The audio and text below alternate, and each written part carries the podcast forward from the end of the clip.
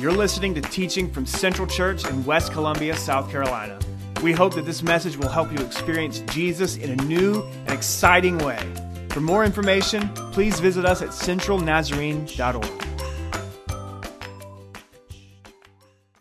Thank you so much, Pastor. It's uh, always a joy to be with uh, Pastor Brent and especially to, with his wife, Vicki.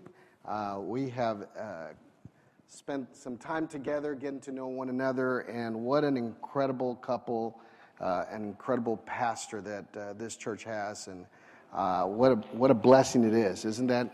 Uh, yeah, show some appreciation to him and to them.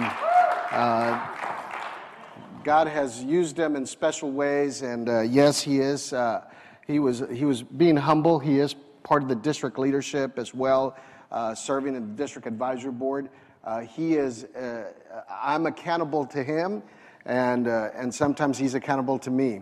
Uh, so, uh, so every other month, we have a district advisory board meeting, and I'm accountable to him for about three or four hours, and then the rest of the time, I, uh, he's accountable to me. So it, it's, it's, it works really well. And, and of course, you have Perry here, who's a, who's a great leader and representing not only the church uh, well, but also the whole district, the laity of the district as well. And so uh, God has blessed uh, you in special ways with great people and great leaders, great talent. What a what a great worship experience this morning. I was, I was sitting down and listening to the songs and the, the choice selection, and, and even though I, I joked around with, with Pastor um, Terry uh, earlier, and uh, you know, I said I only have one verse because I forgot that I was supposed to preach, so I just picked one verse. But the reality is that just, uh, just uh, how God just kind of orchestrates everything and puts everything together. What a blessing it is, and, and what a joy it is. And this season of,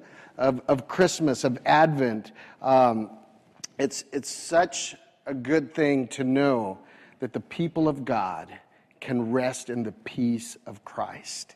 And so, uh, and so I, stand here humbled uh, before you as Pastor mentioned, two uh, years, starting on my third year.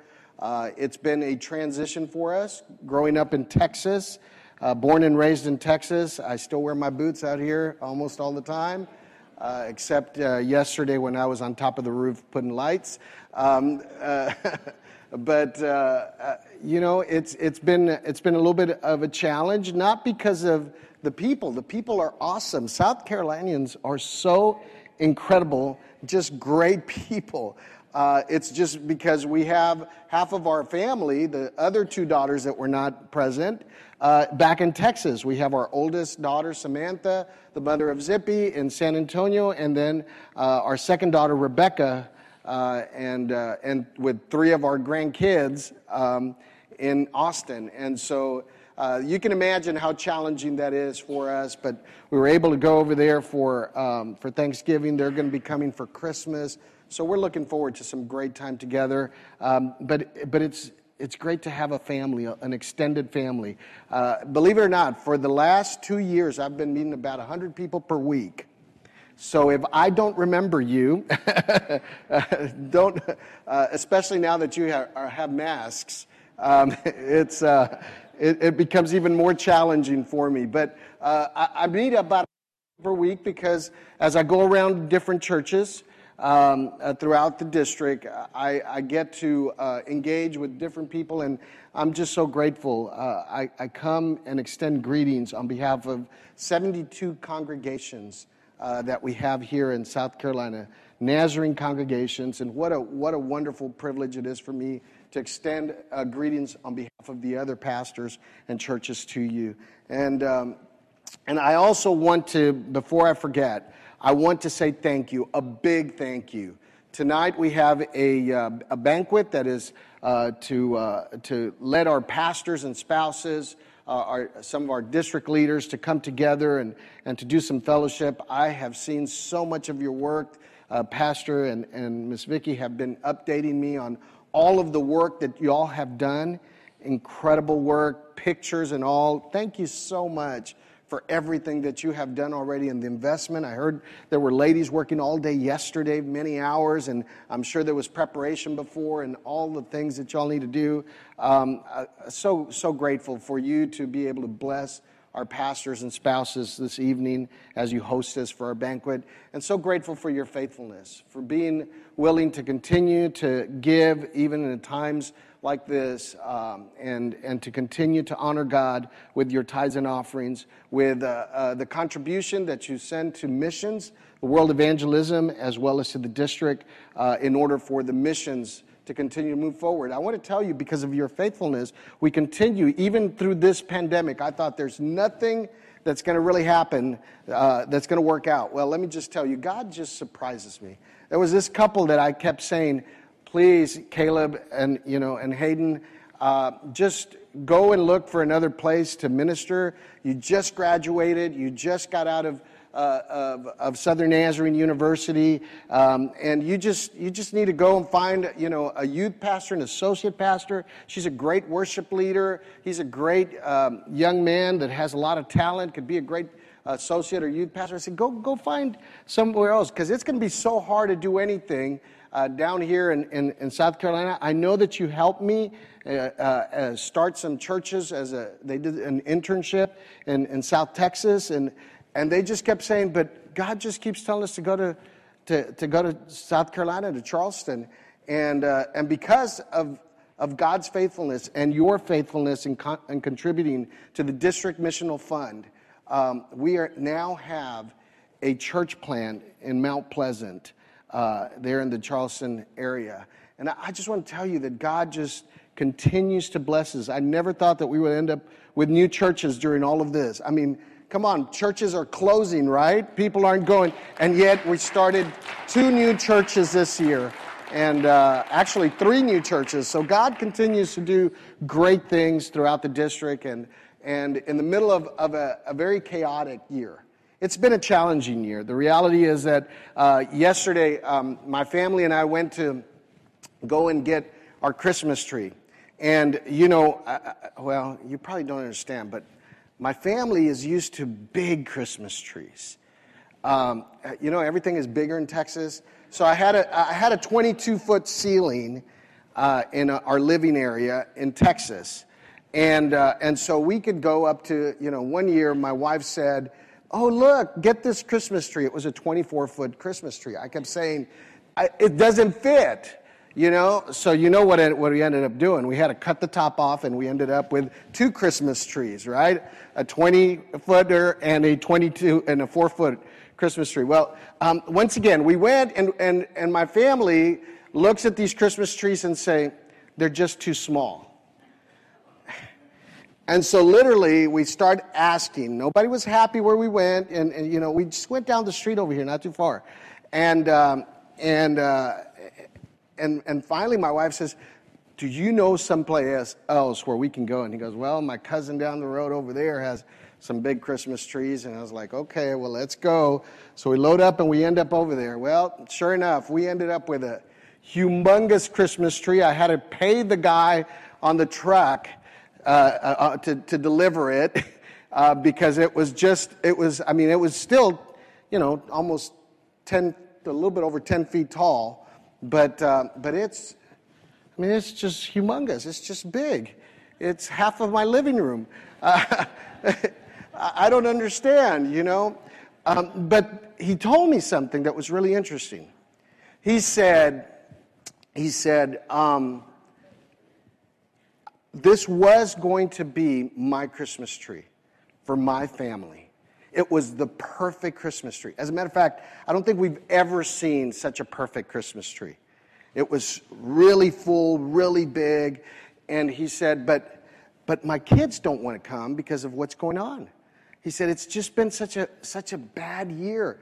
And you could sense in his voice and his eyes as I was talking to him, the only thing that cheered him up is when I was paying him that was the only thing that cheered him up because you can imagine how expensive this Christmas tree was. And, uh, but, but through, through, while he was sharing the story of his family not able to come, he said, you know, this whole COVID thing has really put a damper on things. It's just been really a bad year. He said, so I, was going to use this Christmas tree. I always pick the best Christmas tree for myself um, as the owner of this, you know, of this nursery.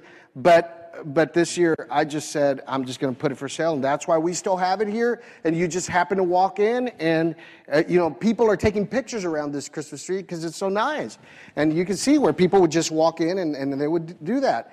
And uh, and of course that's the one that my family wants, right? I mean it's it's. Uh, but has, I don't know if it's been the same thing for you. I don't know if, if it's been challenging. I don't know if, if this year has been one of those years where we say, boy, 2020, we just, we just wish it was over. Um, well, today I want for you to hear God's word because I believe it's the perfect word for us as we're experiencing this 2020 year that is really just caused so much chaos and so much confusion. I invite you to open your Bibles to Luke chapter 2, verse 11. We're going to look at uh, this verse. Unless you, unless you really don't know the Christmas story and you want me to read the whole uh, first chapter and second chapter so you capture what's going on. Um, but I really just want to, I'm only going to preach out of one verse, out of, out of these, uh, these, uh, this sentence right here, or this phrase. Verse 11, that's the only focus. Um, just to bring you up to date, um, Joseph and Mary have, moved, have gone from, from uh, Nazareth to Bethlehem, have come down, going south, just a little past uh, uh, uh Jerusalem, and now they're, they're in Bethlehem, and, uh, and, and baby Jesus has been born, and the angels come out and start uh, proclaiming this new birth. And in that whole declaration, right in the middle of that declaration, the angel speaking to the shepherds, here is what they say in verse 11. It says, Today, in the town of David, a Savior has been born to you. He is the Messiah, the Lord. Well, I thought about this. I thought about why didn't they use this? Why didn't they use this expression, the town of David? I mean, I, I don't know. I, I read scripture and I start thinking about, you know, kind of different stuff and, and looking at things from different angles and start trying to figure out, well, you know, I mean, they could have said, today in Bethlehem in the manger, down on, you know, Highway 1, Augusta Freeway, way out there, the other way, going out towards, you know, Batesburg, not this way.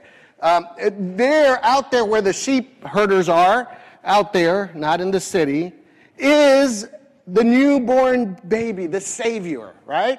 They could have given the address, they could have given all the directions, they could have gone and, and explained in Bethlehem. But no, they used this particular phrase, and I started thinking about this. Have you ever, do you ever think about stuff like that?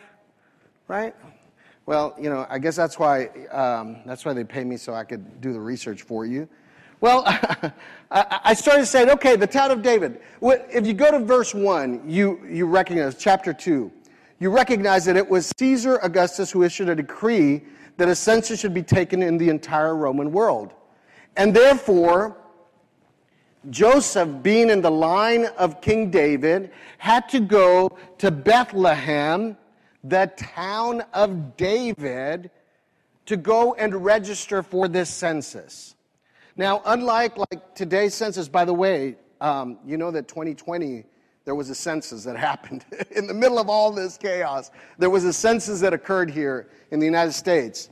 Um, but unlike today's census, where the government reaches us by mail, email, phone, um, there wasn't this much this this this year, but do you remember the times when people would show up when you didn't fill out your, your, uh, your paperwork and mailed it in? Uh, they would actually show up to your door. Um, I heard that I, I actually a couple of people going different houses and knocking on doors to fill out their census. So uh, that's that's the way it, it, happens for us. But but back then they had to go back to their ancestral homes, and um, for them, for Joseph and Mary, Nazareth was about 90 miles from Bethlehem. And, and so they had to travel there.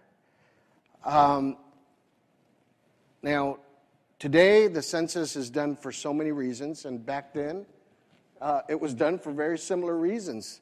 If you remember, Caesar Augustus was the Roman emperor who issued the decree that there's supposed to be a census of all of his, uh, of his empire. And um, the census was done back then, kind of similar for us today, for tax purposes, for population reasons, and for political favors. That's what the census was done back then for. And uh, uh Caesar Augustus, he was the emperor. He had a lot of wealth, he had a lot of power. Uh, the Roman Empire covered uh, all of Europe, uh, parts of Western Asia, the Middle East, and India. It covered half of the northern continent of Africa. Can you imagine? All of this was the Roman Empire, and Caesar Augustus wanted everybody in that whole area counted. And the reason why he wanted to do this was because he wanted to continue to raise funds for his army and wanted to continue to raise money to pay those that were occupying and controlling all of these countries. Now, um, one of the things that, that, that Caesar Augustus was able to do and, and, and that was brilliant at doing that instead of him going and beating up on a country and saying, I'm going to conquer you and I'm going to destroy you and I'm going to uh, steal from you and pillage and, and make the, the land a waste, what he discovered was that it was best for him to let the people continue to live there and work and produce uh, and farm and make products, and then he would be able to go and tax them. And therefore, he said, I have a continuous revenue stream to continue to build up my army, my wealth, my power, and I will continue to tax the people so that I can continue to hire more soldiers and I can continue to expand and build my empire. That's why he was able to do such a great empire even back then. The first ones that was able to do that and to establish a certain level of peace, a, a pax romana is what it's called. And, and, so, uh, and so it was very important for him to know how many people were there and how many businesses were there and what they were doing because that's how he would go and tax them. Okay? So, very important. Very important for him to tax. And once again, this is related to why Mary and Joseph ended up in Bethlehem. Um, so, another interesting point is that he was taking a lot of the money from different wealthy countries. Um, and by the way, the Jews, where they were at, strategically in the middle of the Mediterranean were a very wealthy country because people coming from the far east would have to travel to their ports in order to go to Europe, Spain, even northern Africa, Italy, Greece, where Rome was at. So, so he really wanted to tax the Jewish people because they were making a lot of money. Now, that's where, you know, that whole idea that Jews always make a lot of money, right? And uh, I believe it's just God bless us, right? That's the way it works. So, but he was taking wealth from them. So, so he was promoting a capitalistic ideology out there in the world while in his home country, in Rome, in Italy, he was promoting a socialistic ideology. I don't want to get too political on this, but I want you to understand what's happening here. Okay? So he was taking the wealth from one group, taxing them a lot, and then giving it to his people and not taxing them a whole lot, but giving them a whole lot of benefits. So I, I say that because, because there, was a, a, a reason, there was a political component as well. And, and I'll get more into that detail in just a second. So that, that's the first reason why he wanted the census. The second reason that he wanted the census was population control. As it's very common, wherever there's centers of, of market and industry and, and trade, um, just like today, cities tend to grow and they grow much larger. And so people that are born in rural areas go to cities in order to find jobs. It happened back then also. And so the way that he established this whole idea of being able to, to go back to your birthplace or your ancestry place, as Joseph had to go back Bethlehem because he was from the line of David, was in order to reestablish and reconfigure populations so that he would strategically be able to place enough soldiers. You know, soldiers were hard to come, especially after they went to battle and half of them died. So he would have to reorganize the populations and disperse them so that in the large cities, he wouldn't have to concentrate so many soldiers, and therefore he would be able to deploy soldiers to new front lines and start conquering new territories. Very strategic. I'm telling you, this guy was pretty smart. I mean, we never pay attention to what really is happening politically back then, but this is what's going on. So, so he was doing some population control. In, in addition to this, he, um, uh, many of the people that, uh, that, that would have to go back to their hometown or their town of ancestry to register for the census could only afford a one way donkey ticket to that town. Okay? They didn't have enough money to go both ways. And therefore, many of them would have to end up staying there. As a matter of fact, it's believed that, that, that that's what happened to Joseph and Mary for a while. They ended up staying there in Bethlehem for, for a couple of years. And so, so, once again, it's all of this population shift for a grander political reason that's happening. And so he, um, he, he, he sends that. Now, there's another component here that's very important. He also discovered that by shifting people from, town, from cities to small rural towns, the people that were in the cities, especially in port cities, tended to have diseases. And therefore, they would take those to the rural areas and infect them. And because the people in the rural areas were not necessarily, did not have a higher immune system, many of them would then die. And so he figured out that all of these things could happen by making people move around and go into different places, and therefore would be able to keep population control and be able to keep his empire continuing to grow. Very interesting things.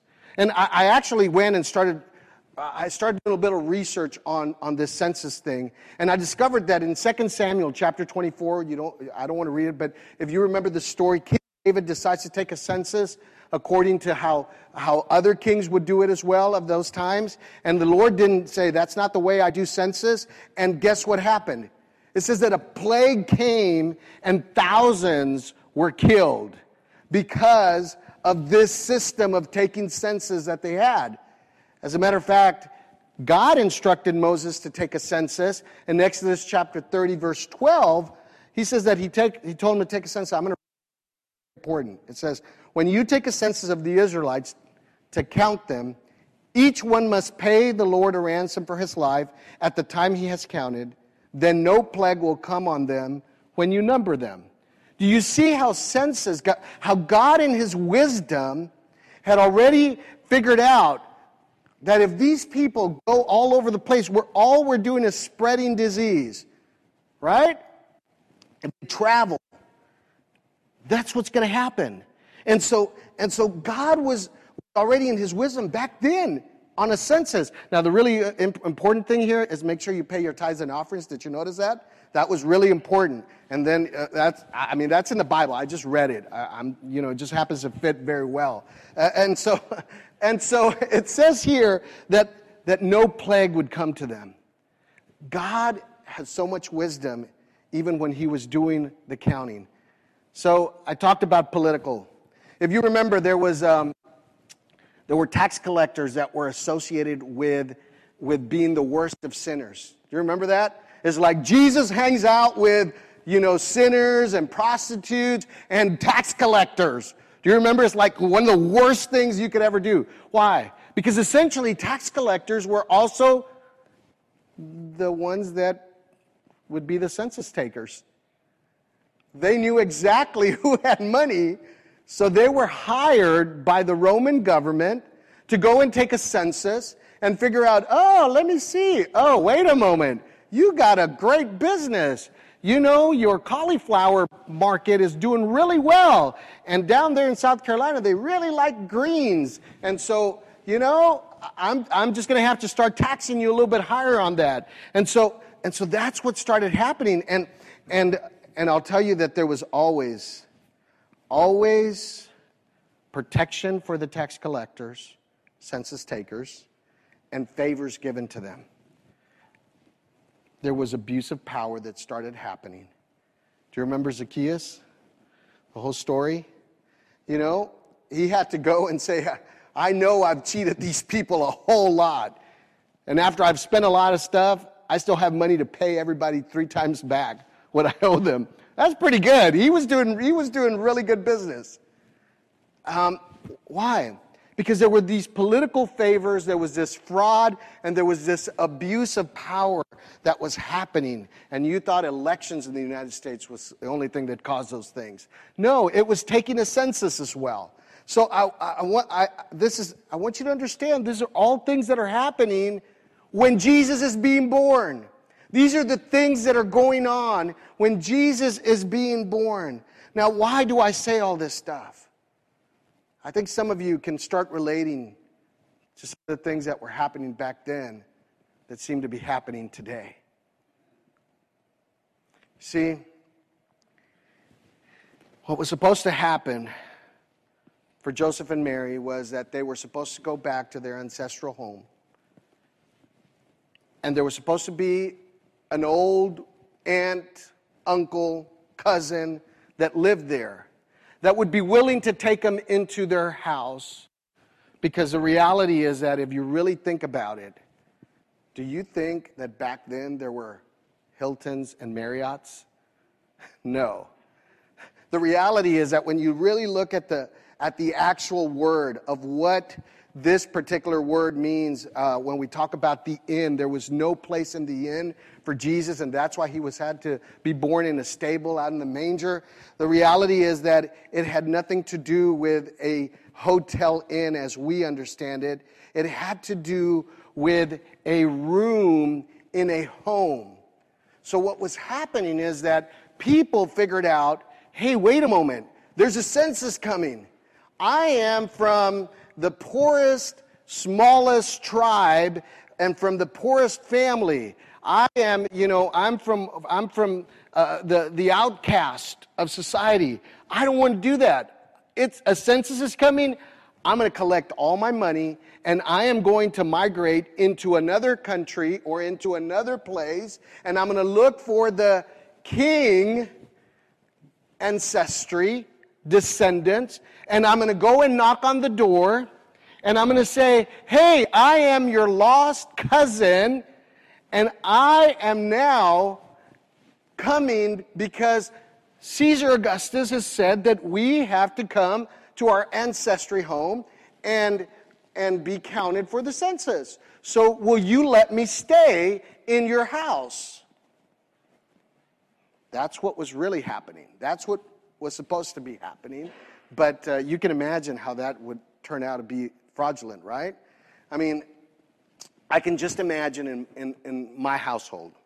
Okay, so I, I, have two brothers and a sister, and, um, and I can just think about if they were coming over and knocking at the door. Um, I think that it would go something like this. Somebody would knock, and, and or I would knock, and, and I'd say, Hey, I'm related to you. And, uh, and they would look at me and was like, Yeah, I don't know you, man. I, you're, not, you're not coming into my house. Uh, and I'd say, Hey, hey, hey, you know that crazy, fun and loving uncle that eats all the time, talks really loud, falls asleep on the couch. Uh, you know, you know that uncle, right? Everybody, right? right? Ozzy. Yes, Ozzy. Yes, that's it, Ozzy. Um, no, I don't know that guy. Um, uh, you know, you don't know that, but you know my, you know my aunt, my aunt. You know the bossy one, the one that that wants to, that is so in control of everything. You know, she's like super in control. I mean, she is a golden heart, but super in control. You know, right? You know, Eunice. Oh, yeah, yeah, yeah, yeah, Eunice. No, I don't know that one either. Ah, you know, you know that crazy uncle, the younger crazy uncle? You know, the one that's really weird and lives in that weird place.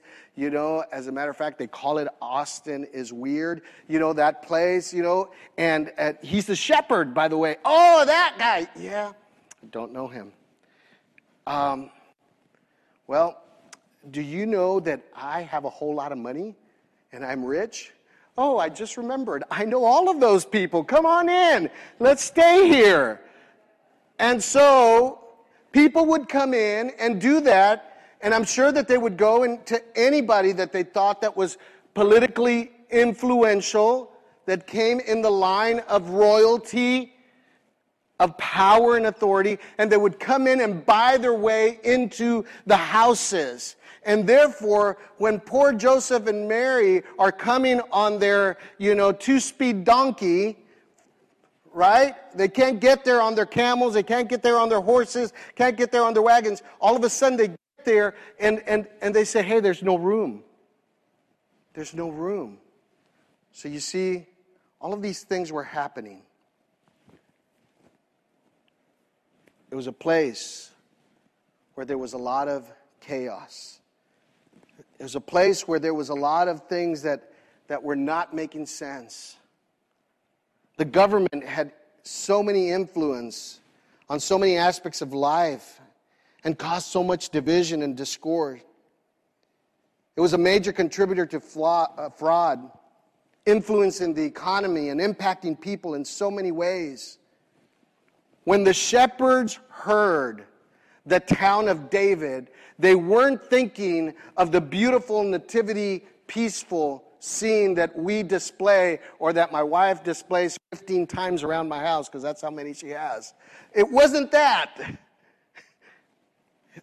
When they heard the town of David, they were thinking of all of the bad, chaotic things that were happening in society at that particular moment. They were thinking that the town of David referenced the Caesar Augustus declaration of a census that they knew was going to bring people up from the north to try to invade them and maybe even steal their sheep. That's why they were out there taking care of their sheep. And I'm not talking about the north and south here in the United States. I'm really talking about the north, like Nazareth and Jerusalem, which was north. They were, they were thinking of, of a bunch of people coming down and influencing and, and changing the ways that they were living. They, when they heard the town of David,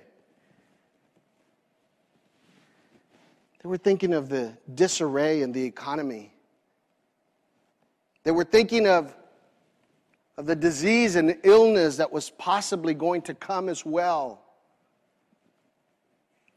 When they heard the town of David, they knew that families were going to be divided, upset, and angry in households. They knew that people were coming impersonating.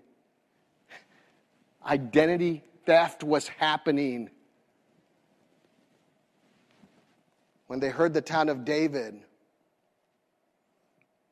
they knew that people were going to end up on the streets, homeless and hungry, possibly even a pregnant woman. when they heard the town of David declared by the angels. They knew that people were going to start looking at their own interests and seeking their own desires and trying to take advantage of what was happening in society. When they heard the town of David, they knew that it was a mess. I don't know if you feel the same way about our country, about our world, about our society. It's so sad that I have to try to settle down situations about wearing or not wearing masks. It's so sad to, to, to have to have long discussions about people that are upset over something that has been posted on Facebook, political or non political. It's so sad that there's people that, that are calling me and saying, We are suffering, Pastor, because our attendance is down, our giving is down, and we can't pay the insurance for the church. And the pastor has already taken a 50% cut in his salary. Are you starting to see the mess and the chaos and the whole thing that is happening? That is so similar to what was happening back then during Jesus' time. Are you starting to focus and understand that, that this town of David declaration is not what, what we always think about a beautiful manger scene, but they were looking at the chaotic and difficult and challenging and illness and disease and plagues and economy and politics and fraud and identity theft and all kinds of situations that were going on back then in a different way, but, but they were going on. Are you starting to see how saddened and disappointed and hurt and why they were so fearful? Are you starting to understand the position that these shepherds find themselves in? But in the middle of the mess, the angel's message was not just in the town of David, but in that message, in that town of David, a Savior is born. Someone that knows our faults and failures and declares you are more than the sum of your past faults, failures, and sins. Whether you're part of creating the mess or a victim of your circumstances, of being born or placed in the mess that you're in, that we're in, Jesus can save you from that mess. See, something really interesting that I started looking up. I'm telling you, I always look up at stuff from a different perspective. This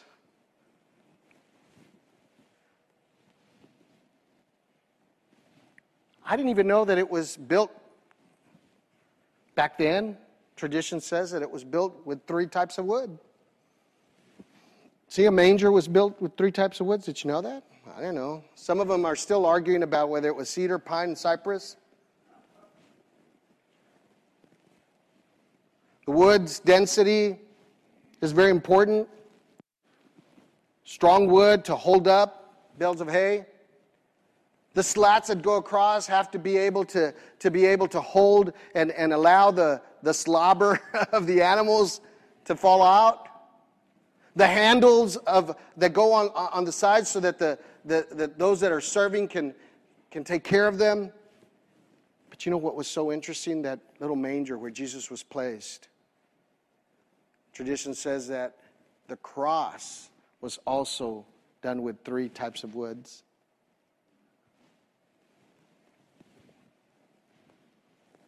The pole that holds up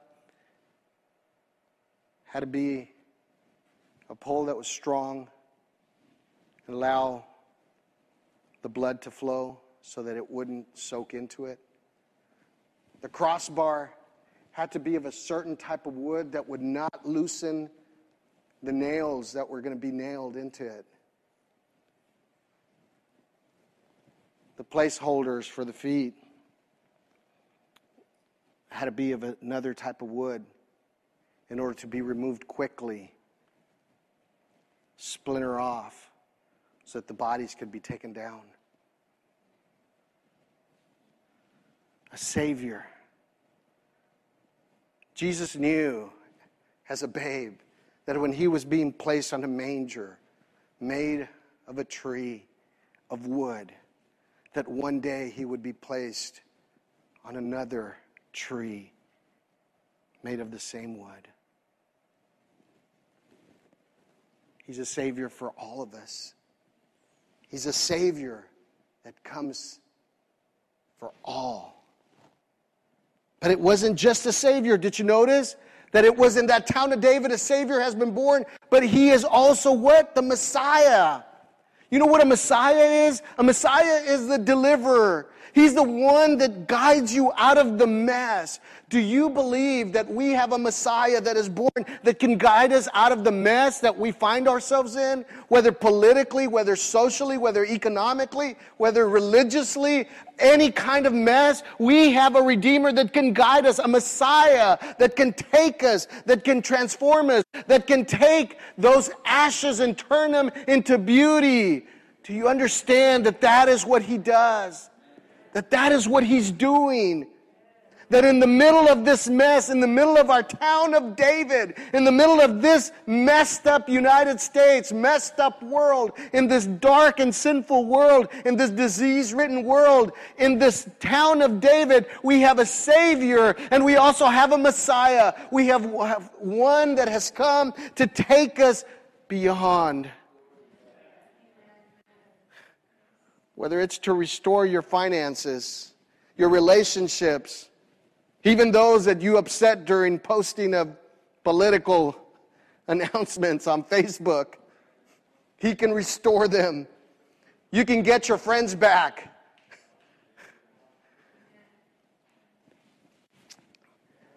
Jesus says that if your heart is heavy and your spirit is low, know that He can bring transformation and restoration. And then the last thing that the angels proclaimed in the middle of our Mass, not only is there a Savior, there's a Messiah, but there is a Master. They called him Lord. Did you notice that? In that verse, all three things were mentioned Lord, a Master, someone who has power, who has authority, and who has influence. You see, we can fall for the traps of the world the traps that call us to political influence, or we can go to godly influence. The traps that call us to population control and all the chaos that comes along with that, or that comes to the Redeemer and following the Messiah. Or we can be burdened by the taxes of sin, or we can be freed by our Savior. Today, I want you to understand that this little one verse has so much for us to be able to glean from and to hope and to discover that He is the Savior, Messiah. He is the Master. Will the worship team come? And I know I've taken quite a bit of time, but I want you to know that today, if you find yourself in your town of David, in a mess that was created by your own choices or by circumstances,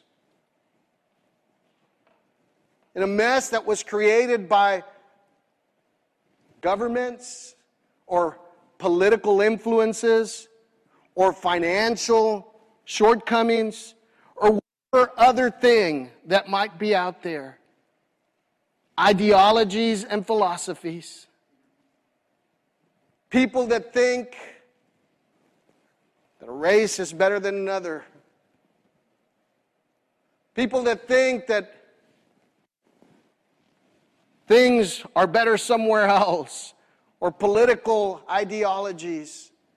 I want to tell you that that's all creating a mess and that God has sent his son Jesus Christ. And the hope that we have today, the hope is only in him. That in your mess, in a mess of broken relationships, in a mess of financial difficulties, in a mess of political strife, in a mess where there's division and so much chaos, in a mess that is happening even in churches, I want to tell you that the message today that God has sent is I have brought a Savior, I have brought a Messiah, I have brought a Lord for you. If you will surrender to Him that mess, if you will surrender to Him that struggle, if you will surrender all of those things that caused you pain and hurt, if you will surrender all of the things that you might have said trying to defend yourself, if you will surrender all of the things that you were trying to push because you really believe that's the way it should be for our country or for our household or for however it is, but you end up alienating others through that process. I want to tell you that we have a Savior, we have a Messiah, we have a Lord.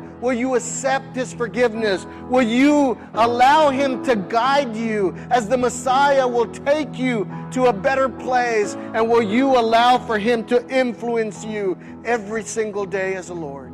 Today, there in your seats, will you bow your heads, close your eyes, and will you pray and ask the Lord, what is my town of David? What is my mess? Is it my marriage? Is it my relationships? Is it, is it my finances? Is it my situation at work? Is it, is it just unforgiveness? Is it hidden sin? What is my mess? What is the mess that I'm in? Is it just my political ideologies and my, my just desire to influence others? What is my mess? Let's leave that all to Jesus today, for that's why He came. Heavenly Father, I just pray today that you will minister to each one of us and to allow us to understand that we don't have to dwell in the mess of a town of David, but that we can move forward and discover your hope your peace, your joy, and your love this Advent season, we can discover the beauty of who you are and the wonder of Jesus, the Savior, the Messiah, and our Lord. In Jesus Christ's name, amen. Thanks for joining us at Central Church today. If you'd like to get involved, please visit us at centralnazarene.org.